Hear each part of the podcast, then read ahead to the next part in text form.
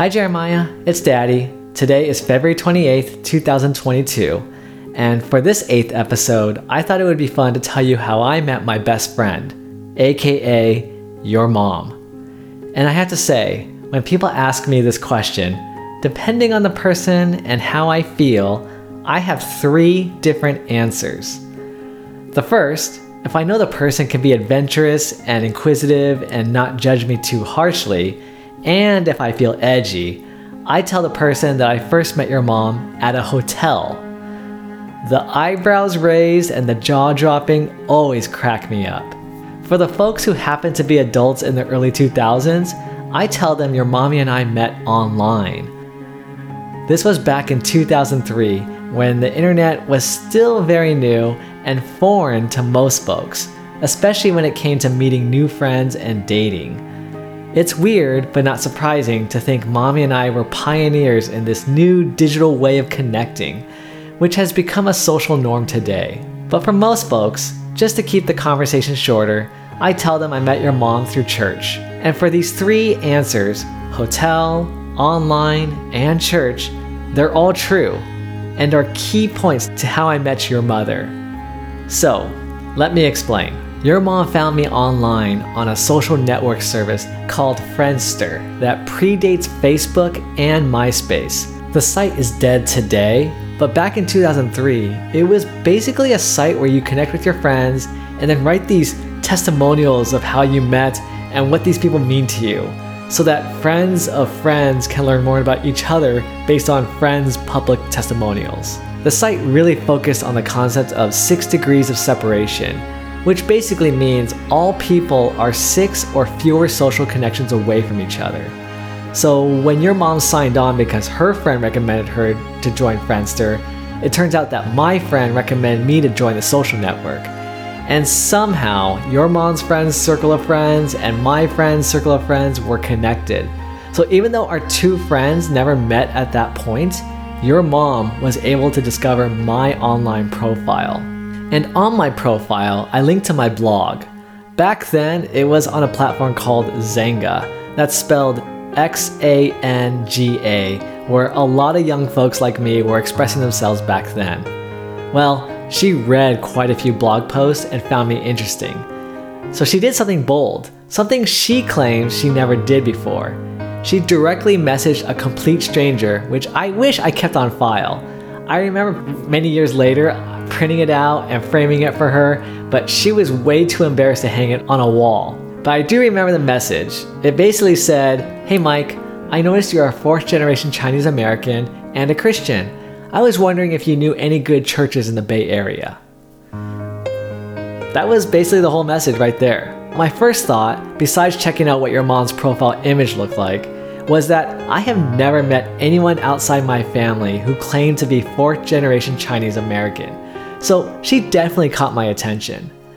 My success with dating Asians and Asian Americans in the past were utter disasters and a big piece of that failure was that my ex girlfriend's parents would indirectly and directly tell me I am not Chinese enough.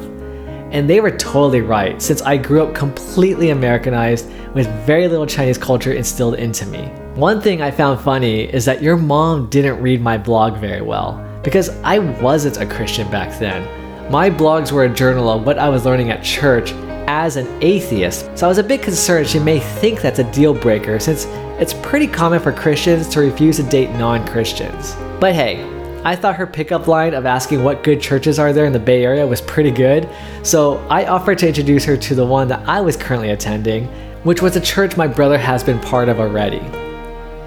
So far, I've explained the online answer and the church answer, but you're probably wondering where does the hotel come into play? Well, it just so happens my church was in a transition phase of finding a new building as they outgrew their old building.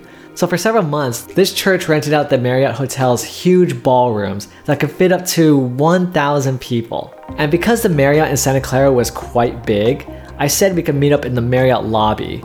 That way I can guide her to the designated Marriott ballroom where my church was at. But your mom was a bit too smart.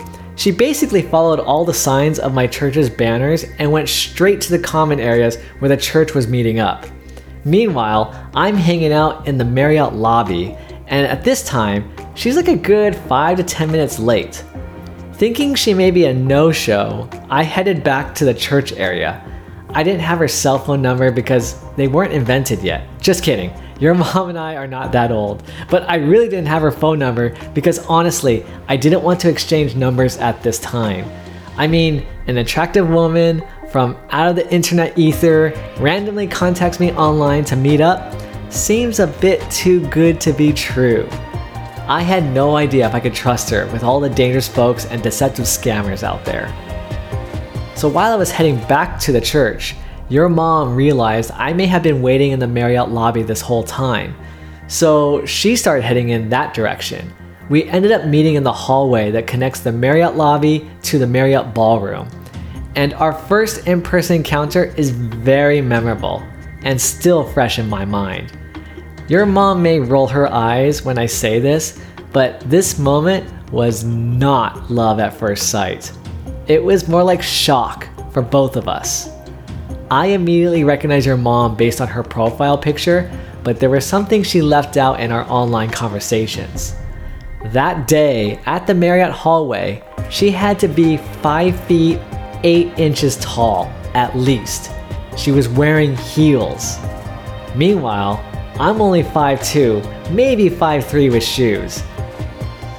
At that point, I didn't know what she was thinking. I did mention to her in an email I sent a day earlier that I was only 5'2, and I remember writing this in a fun way to break the ice about my height. I tried to make it sound natural by saying being this short was great for breakdancing. But apparently, she later told me that she thought I was joking about both breakdancing and my vertically challenged height. So, yeah, a 5'8 woman dating a 5'2 man I'm sure it happens more often these days, since not everyone is superficial, but out of my circle of friends, a matchup like this is super rare, and I really didn't have high hopes or expectations that this would go anywhere at this point. Miraculously, your mom, from the moment we first laid eyes on each other, kept smiling. And she walked up to me and we shook hands. And after a nice brief introduction, we quickly went to the congregation since we were late for church. And I remember we sat in the back together, and my goodness, that was not the best church service to take your mom to because the sermon was all about fundraising for their new home and asking for more money. But your mom was very patient and understanding, and we decided to go to lunch afterwards. And that's where her character and our relationship would be tested early on because I got lost taking her to my favorite restaurant. I'm absolutely terrible with directions and geography, and I didn't know how to get to it from the Marriott Hotel. It's just a a route I never took before. This was before Google Maps was invented and before I bought a GPS navigation device. And I remember making a wrong turn somehow, and I ended up calling my brother for help to give me directions. I don't think your mom was impressed. Anyway, we got to my favorite restaurant, and something I didn't tell you is that my favorite restaurant in the Bay Area back then, it isn't the highest quality food or five star service. In fact, the food is really cheap. And this was very uncharacteristic of me to take a first date out to a cheap restaurant. But I treated your mom differently than anyone else I met. And to be totally honest, I wasn't in the mindset to find a new girlfriend because I'd just broken up with someone a few weeks prior. So I just took your mom to this restaurant, which is my favorite place to hang out during college, a place where I felt most comfortable. And that place is called Pepper Lunch, which is a teppanyaki restaurant. And to this day, it's still there in Milpitas. But back then, each meal was only $3.99 for sizzling beef over rice. And one byproduct of that is that you would smell like beef afterwards. So the food was good, but would I recommend this place for a first date? No. That's another fail to make a good first impression. And even better, I offer to take care of your mom's meal. You know that $3.99 meal? And how did I do that? I used a Pepper Lunch meal coupon card where if you pay for 10 meals over time, your 11th meal is free. Your mom's meal ended up being the 11th. I swear, this was the cheapest date ever.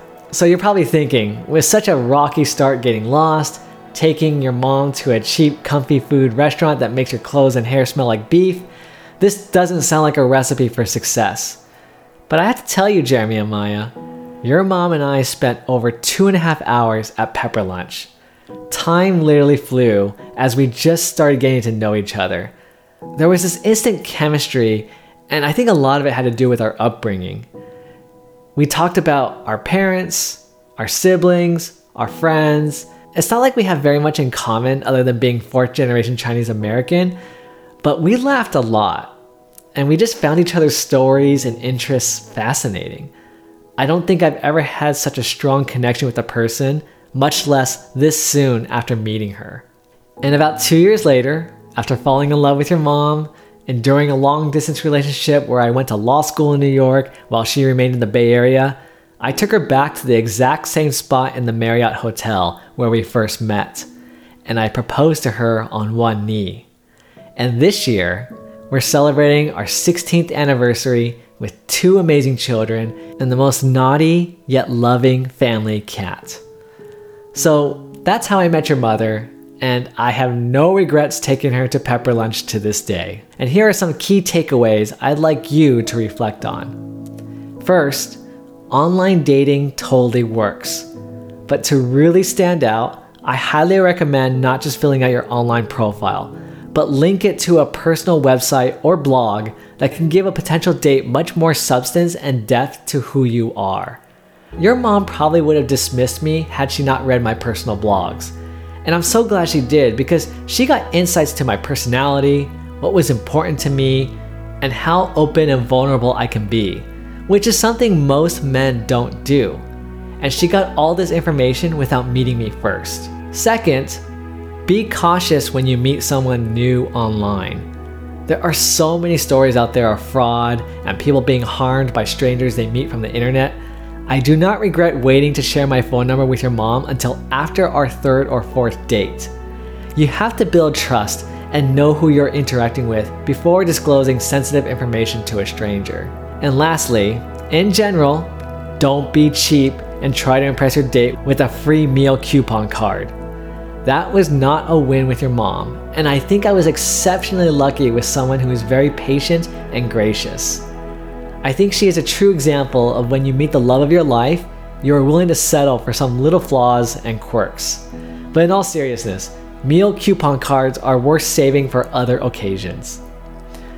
Alrighty, Jeremiah, it was really fun sharing this story about your mommy and me, if you decide to want to share life with a future partner, we look forward to meeting him or her and hearing stories, much like ours, with lots of heartfelt moments and laughs along the way. Love you.